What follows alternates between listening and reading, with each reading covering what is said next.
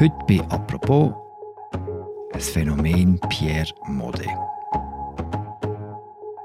Er ist mal fast Bundesrat geworden. Als Regierungsrat haben Kollegen alle Geschäfte weggenommen. Er ist vom Bundesgericht wegen Korruption schuldig gesprochen worden. Und trotzdem hat der Pierre Modet jetzt wieder recht gute Chancen, in die Genfer Regierung gewählt zu werden. Wie kann das sein? Das sagt es heute jemand, der schon Stunden mit dem Leben von Pierre Modet verbracht hat, eher Tage und Wochen. Philipp Reichen ist der Westschweiz-Korrespondent von der Media und er ist Autor von einer Biografie von Pierre Modet, die kürzlich von der Republik als aufwendig recherchiert und kritisch bezeichnet worden ist. Und heute ist jetzt Gast bei «Apropos» im täglichen Podcast vom Tagesanzeiger und der Redaktion der Media. Ich heiße Philipp Loser. Hallo Philipp. Salut Philipp.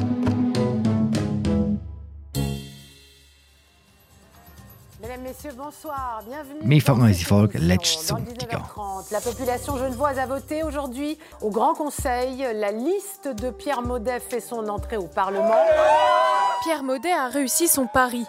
Porté par un mouvement qu'il a créé de toutes pièces, il se place sixième au premier tour de la course au Conseil d'État. Ah bah, c'est un certain jackpot, oui. Je suis extrêmement honoré que le peuple me, me confie une deuxième chance. Ja, letzten Sonntag bei den kantonalen Wahlen in Genf. Äh, alle Augen sind auf den Pierre Mode gerichtet gewesen. Alle haben sich gefragt, wie wird der Pierre Mode abschneiden? Wird ihm es gelingen, irgendwie sein Comeback zu geben? Man hat eigentlich damit gerechnet, dass er bei den Staatsratswahlen gut abschneiden tut, unter die ersten sieben sogar kommt. Das ist dann auch so passiert. Er ist wirklich, ja, hat sich mitten ins Establishment geschoben. Und er hat sogar noch eine Sensation geschafft, kann man sagen. Er hat nämlich mit seiner neuen Bewegung die 7% Wähleranteilhürde sofort übersprungen, wo eben es erlaubt, den Parlamentssitz überzukommen. Also eben seine Bewegung und er selber ist ins Parlament gewählt worden. Ein kleineres politisches Wunder. Im kantonalen Parlament wird er sicher sitzen, aber im Staatsrat auch Einzug nehmen wird, das weiß man noch nicht. Über das reden wir auch später noch. Ich würde jetzt gerne ganz am Anfang anfangen. Philipp, du bist seit über zehn Jahren Korrespondent in der Westschweiz. Wann ist dir der Pierre Modet das erste Mal aufgefallen? Als ich äh, als Korrespondent in Romandie kam, war Pierre Modet noch im Genfer Stadtrat gewesen. und 2012 hat dann die FDP einen Nachfolger gesucht für den Staatsrat Marc Müller, der mit der Legislatur hat müssen zurücktreten und es hat dann eigentlich nur einen Mann gegeben, wo alle darüber geredet haben, wo könnte die Nachfolger werden von Marc Müller. Das ist der Pierre Modet und wirklich nur ein Name Modet. Doch obwohl der FDP-Kandidat Pierre Modet nur gerade von der CVP zusätzlich unterstützt wurde, konnte er heute einen gloriosen Wahlsieg feiern. On a gagné. Wir haben gewonnen. Der Triumphzug von Pierre Modet und seinen Anhängern ist durch die ganze Genfer Altstadt zu hören. Für den Neugewählten kommt der Erfolg nicht überraschend. Er ist damals Mitte 30 und dann schon ein alter Hase eigentlich. Man hat ihn den kleinen Mozart von Genf genannt, weil er schon so früh politisch aktiv war, oder? Ja, der Vergleich mit dem äh, Wolfgang Amadeus Mozart ist vielleicht ein bisschen äh, übertrieben. Er hat jetzt nicht unbedingt äh, wie der Mozart so einen strengen Vater gehabt, der ihm irgendwie von Kindesbeinen auf eingerichtet hat, was Politik ist und was er machen muss. Das hat er nämlich sich selber beigebracht eigentlich. Er hat Politik wirklich selber entdeckt, hat mit 15 äh, das Genfer Jugendparlament gegründet, übrigens mit dem heutigen Staatsrat Antonio Hodges noch. Mode, der Jungpolitiker. Erst 15-jährig gründet er in Genf das Jugendparlament und ist schon da zielstrebig. Voilà, merci d'être venu. Danke fürs Kommen. Sitzungseröffnung durch den Präsidenten. Das bin ich. Bah, en fait, euh, ça fait 4 ans que je suis sur le coup. J'ai écrit plusieurs lettres au Conseil administratif euh, depuis 1980. Und Punkt, dass ihm, also wirklich an seinem Tag vom 18. Geburtstag ist er dann der Genfer Radikalen beitreten, hat sich dann damit befasst, äh, welcher Partei möchte ich eigentlich mal angehören und hat äh, sich dann eben für die Radikalen entschieden. Die FDP in, in Genf. Gell? Genau, also nach der Fusion mit den Liberalen, äh, die heutige FDP, klar. Er ist dann ins Stadtparlament gewählt worden und ist dann auch extrem jung schon, also knapp 20 Fraktionen und dann auch Parteipräsident abgelehnt worden von den Radikalen und hat es dann eben schlussendlich in die Stadtregierung geschafft von Genf und in den Regierungsrat. Was hat die Leute so fasziniert an ihm? Ja, ich glaube, es sind drei Sachen. Es ist äh, zuerst mal seine Fähigkeit zu reden, also seine, seine Begabung, einfach äh, hinzustehen, zu reden und zu reden und zu reden und auch unter größtem Druck, da muss man wirklich sagen, äh, wirkt er extrem selbstsicher in seinen Aussagen. Den zweitens zeichnet ihn aus, dass er immer wieder Ideen hat. Er ist äh, so eine äh, Quelle von Ideen, von Vorschlägen, wenn er irgendwie sieht, was man in Genf könnte verändern, wie man Probleme könnte angehen und so weiter und so fort. Man hat eigentlich das Gefühl bei ihm, wenn man ihn so beobachtet, er ist ständig im Wahlkampf. Selbst wenn er äh, einfach in seinem Exekutivamt war, hat man immer das Gefühl gehabt, der macht jetzt eigentlich nur immer Wahlkampf äh, und, und ist ständig irgendwie für sich am Werben. Und drittens kann man sagen, was ihn ausmacht, er gibt den Leuten das Gefühl und jedem das Gefühl, dass er oder sie das Wichtigste ist für ihn und dass er eben sie oder ihn vertreten tut und zwar perfekt vertreten tut. Das sind alles Gründe, warum er auch locker in die Regierung gewählt worden ist, 2012. Auch dort ist er mit recht unkonventionellen Ansätzen aufgefallen. Ja, da kann man sagen, also der Pierre Moder hat die Fähigkeit entwickelt, sich genau perfekt in der Mitte vom politischen Spektrum ähm, zu positionieren. Er kann einmal mit der Rechten schaffen, dann wieder mit der Linken zusammen schaffen und niemand nimmt das wirklich übel. Also sowohl die Rechte als die Linke akzeptiert das oder hat das akzeptiert. Äh, einfach ein Beispiel: Er kann zum Beispiel Steuern senken, er kann ein Wirtschaftsförderungsprogramm aufgleisen und gleichzeitig kann er sich dann aber dafür interessieren oder eben dafür engagieren, äh, sich für die Papierlosen einzusetzen, also dass, dass die Rechtsstellung der Papierlosen verbessert wird. Das ist die berühmte Operation Papyrus, wie sie dann genannt worden ist. Das ist nicht ihm seine Idee gewesen, muss man auch sagen. Das ist von Martin Brunschwig-Graf und von Ruth Dreyfus. Aber er hat deren Idee dann politisch zum Durchbruch verholfen. Das war 2017 gesehen, ich recht im Kopf habe, also der Höhepunkt von seinem Schaffen und dann hat auch die Deutschschweiz ihn langsam angefangen zu warnen. Ja, man hat natürlich gewusst, dass eben so einen jungen, begabten Mann gibt in Genf, jemand, der auf dieser Klaviatur von der Politik wirklich perfekt, die perfekt bespielt, wo wirklich äh, enorm engagiert ist und mit seinen Ideen auch immer wieder auffällt.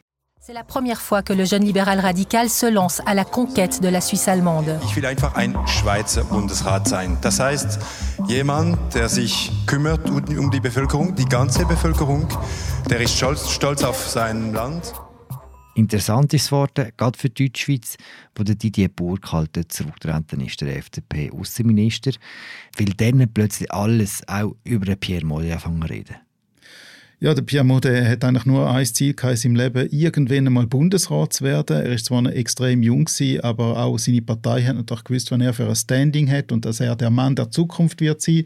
Darum hat es mich nicht äh, erstaunt, ganz ehrlich, dass er dann neben dem Ignacio Cassis und der Isabel More dann als dritter Kandidat äh, lanciert worden ist. Vielleicht nicht gerade unmittelbar zum gewählt werden, das ist auch klar gewesen. Ich meine, er hat sie die ganze Zukunft eigentlich noch vor sich gehabt, aber eben zum der junge, begabte Mann einmal einer breiteren Öffentlichkeit und eben bis ins Rital zu präsentieren. Die deutschschweizer Öffentlichkeit, also vor allem die Medien in Deutschschweiz, sie haben sich ziemlich schnell, ziemlich hart verknallt in PM-Mode. Das kannst du vielleicht fast noch besser beurteilen als ich. Ich habe das auch so wahrgenommen, ja. Zu dem Zeitpunkt ist das eigentlich auch gar nicht erstaunlich gewesen. Ich meine, er kommt, er gibt auch Journalisten das Gefühl, so eine Naturbegabung zu ziehen, politische. Er gibt Journalisten das Gefühl, so quasi mit den Journalisten zusammen zu arbeiten. Er kann wirklich überzeugen und damit sorgt er dafür, dass man ihn sehr gut findet, ja.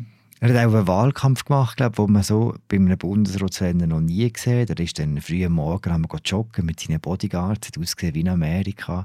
Er hat äh, Geschenke bis ins Ritual gebracht an verschiedene Stände und Nationalräte und trotzdem hat es ihm nicht gelangt. Kannst du noch mal sagen, warum es nicht gelangt hat?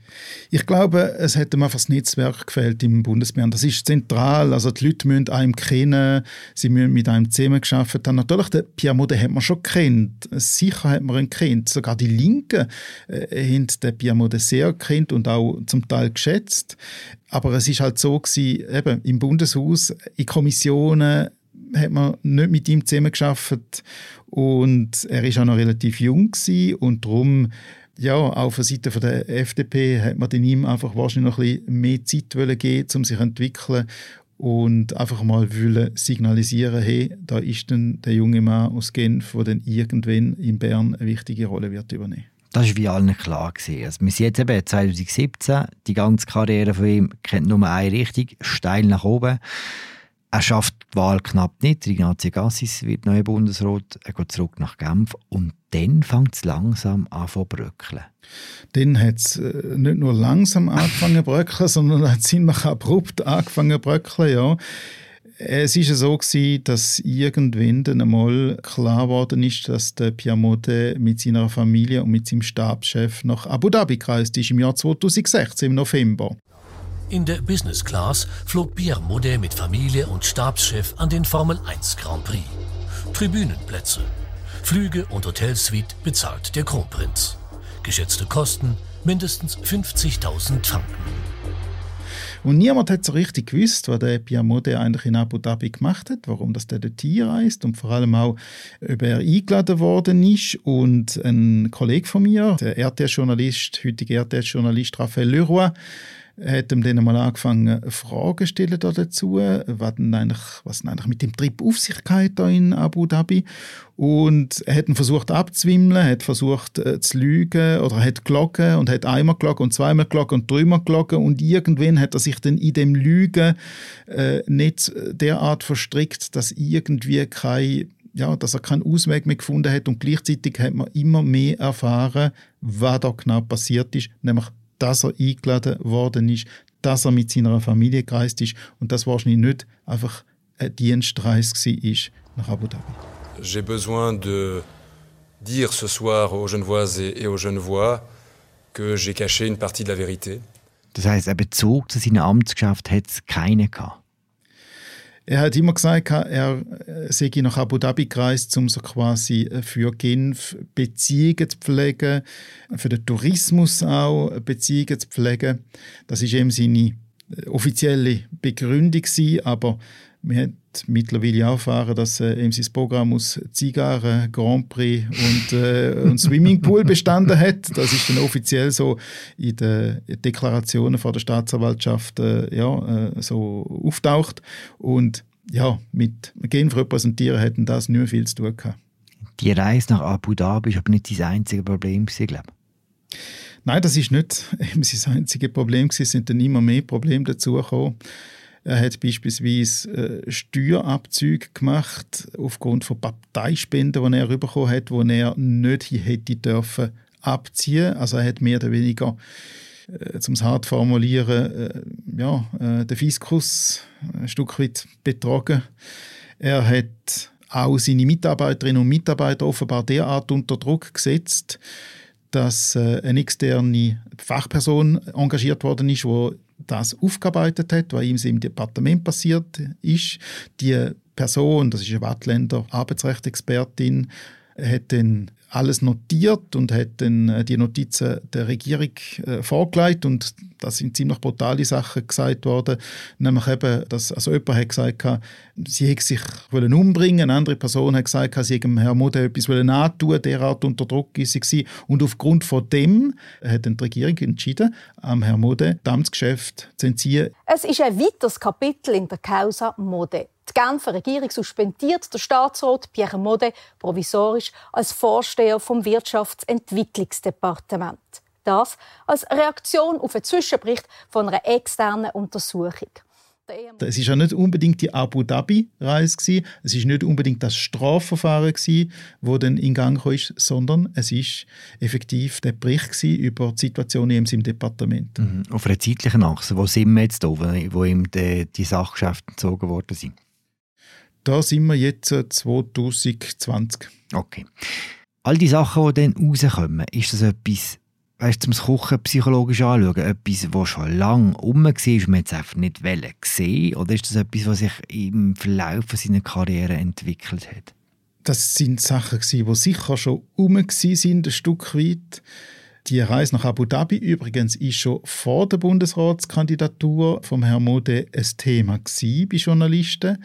Es ist dann einfach so gewesen, dass die Beweislast noch zu wenig groß war, um Herrn Mode etwas können nachweisen Also ganz konkret, der RTS-Journalist Raphael Leroy hat ihn schon vor der Bundesratskandidatur konfrontiert und der Piemont hat das abgespielt.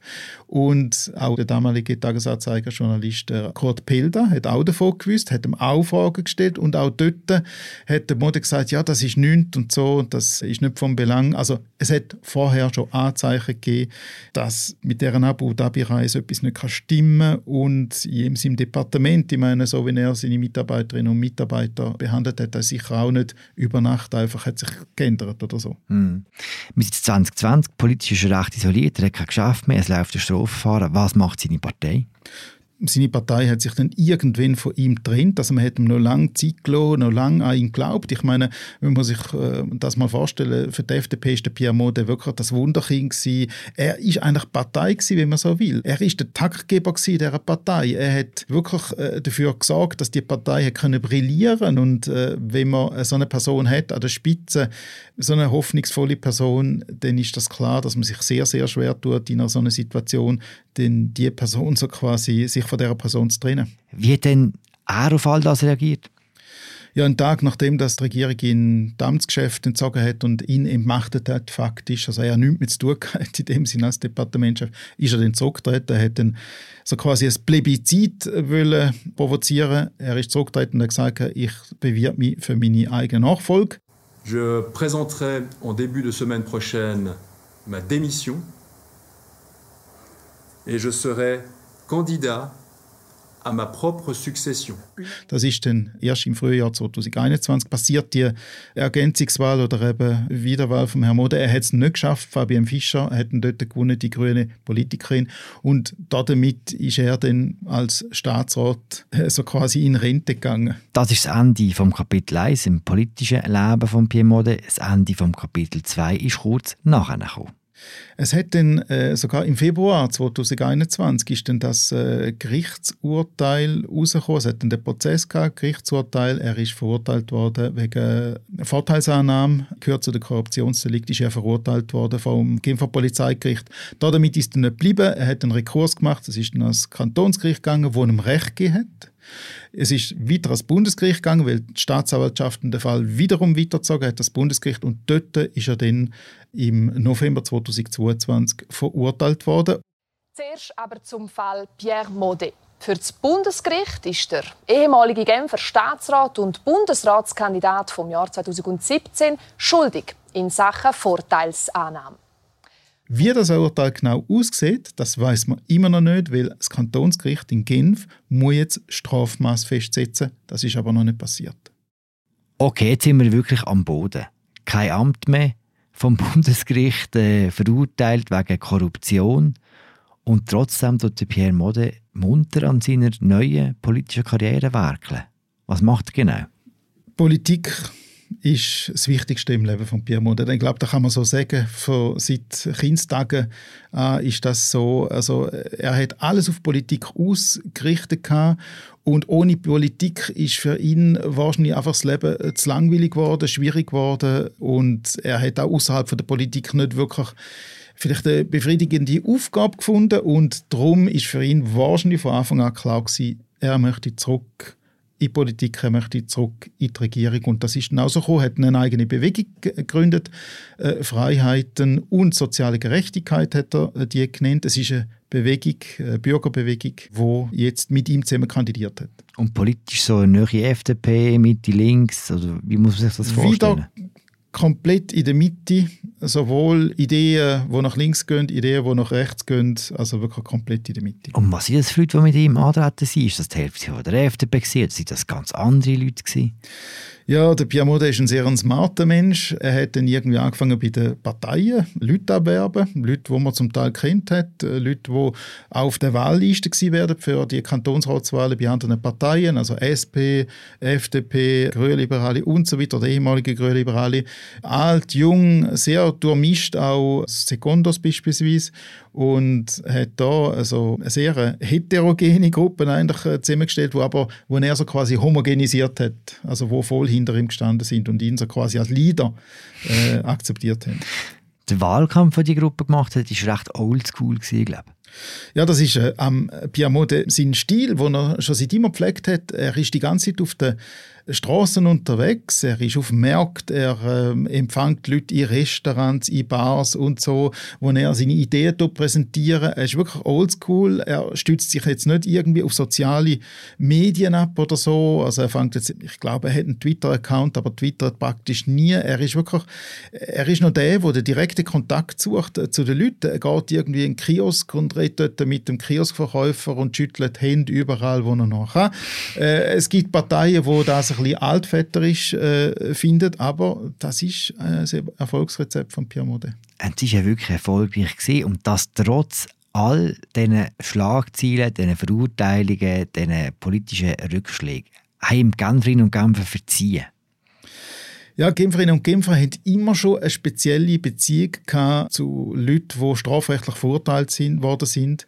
Sie sind bereit, diesen Leuten zu vergehen. Sie haben aber auch eine spezielle Beziehung, sage ich jetzt einmal, zum starken Mann, wenn man das so sagen kann. Also, meine, man muss nur schon nach Frankreich schauen und äh, Genf ist sehr inspiriert natürlich von Frankreich. Man hat dort einen Staatspräsident, man hat in den letzten Jahrzehnten Staatspräsidenten gehabt, wo immer wieder die ein oder andere Verfehlung gemacht hat, wo man kennt hat. Der Herr Sarkozy ist dann der erste gewesen, der jetzt vor Gericht äh, gelandet ist. Und Politik ist nicht ohne Fehler und am Herrn Mode hat man drum, weil er halt so eine dominante Person ist, so ein bisschen, ja, an einem französischen Staatsmann gleicht, hat man dann ihm das eben auch ein Stück weit verziehen. Man muss aber schon sagen, der Herr Mode ist noch nicht gewählt in die Regierung. Es ist ein Teil der Genfer Stimmberechtigten oder Wahlberechtigten, die er verziehen hat. Aber der Großteil scheint bis jetzt ihm das noch nicht verziehen zu haben. Der zweite Wahlgang findet Ende Monat statt. Was muss passieren, dass der Pierre Mode wieder in die Regierung kommt? Ja, die bürgerlichen Parteien haben jetzt eine Allianz gemacht, also äh, FDP, Mitte, SVP und MCG. Das ohne, ist ohne seine Bewegung? Ohne Pierre Mode seine Bewegung. Es hat Leute gegeben, die das gefordert haben, dass man eine große bürgerliche Allianz macht, dass der Pierre Mode so quasi eingebunden wird. Das ist aber für die FDP ein absolutes No-Go gewesen, das ist auch klar. Man kann nicht sich von Pierre Mode trennen und dann später, weil es halt irgendwie eine politische Möglichkeit gibt, äh, seine Macht auszubauen, den Pierre Mode wieder einzubinden. Damit hätte die FDP auch ein Stück weit ihre Glaubwürdigkeit äh, verloren. Der Pierre Mode muss jetzt darauf hoffen, dass die bürgerliche Allianz nicht funktioniert, dass die Aversionen, wo beispielsweise Freisinnige gegen SVPler äh, bis jetzt hatten, in all diesen Jahren, dass die immer noch um sind und dass die sich eben nicht gegenseitig unterstützen. Nur wenn das passiert, nur wenn das bürgerliche Lager nicht geschlossen stimmen oder eben wählen tut, dann hat Piemonte eine Chance. Und natürlich muss er darauf hoffen, dass auch bei den Linken der Support für die linken Kandidaten nicht so hoch wird sein im zweiten Wahlgang. Stand heute, willst du auf den Wetten oder nicht? Ich glaube, Stand heute, der Pierre schafft es nicht mehr zurück in die Genfer Regierung, zumindest nicht jetzt. Ich kann mir es nicht vorstellen. Ich glaube, dass die bürgerliche Allianz, auch wenn sie nicht komplett funktioniert, doch so weit funktioniert, dass der Pierre Mode eben aufgrund von seiner fehlenden Allianz, aufgrund von fehlenden Alliierten eben die Wahl nicht äh, wird schaffen. Als Westschweiz-Korrespondent lebst du seit zehn Jahren quasi täglich mit dem Pierre Mode. Wir in der Deutschschweiz kommen immer noch so die High- und Lowlights mit über. Was lernt man in der Deutschschweiz aus dieser ganzen Geschichte, Pierre Mode? So ganz generell würde ich sagen, eben mit der Wahrheit muss man immer sorgfältig umgehen, sechs als Politiker, sechs als Journalist, sechs als Mensch. Denn wenn Fehler passieren, muss man die Fehler eingestehen, die eben der Herr Mode nicht gemacht hat. Wenn er von Anfang an gesagt hat, okay, das mit Abu Dhabi ist ein Fehler gewesen, so und so und so ist alles passiert. Ich glaube, dann hätte er sich sehr, sehr viel Ärger können ersparen und es, vielleicht wäre es zu einer strafrechtlichen Verurteilung noch gekommen. Das mag sein, zu einem Strafverfahren und eben auch zum Urteil. Aber moralisch würde er heute besser dastehen als damals. Danke, Philipp. Merci. Und sag schnell, wie heißt deine Biografie von Mode genau? Biografie heißt äh, Pia Mode, sein Fall und ist 2019 im Stempfli Verlag erschienen. Und wer es noch interessiert, das Buch ist auf Französisch erschienen, aber ist ein bisschen komplizierter zum Lesen. ich empfehle Jan wärmstens, gut zu lesen, sehr interessant und noch viel mehr, als der Philipp jetzt so schon erzählt hat. Das war sie, unsere aktuelle Folge von «Apropos» im täglichen Podcast vom «Tagesanzeiger» und Redaktion der Media. Wir hören uns morgen einmal. Und dann ist dann bald Ostern. Bis bald. Ciao zusammen.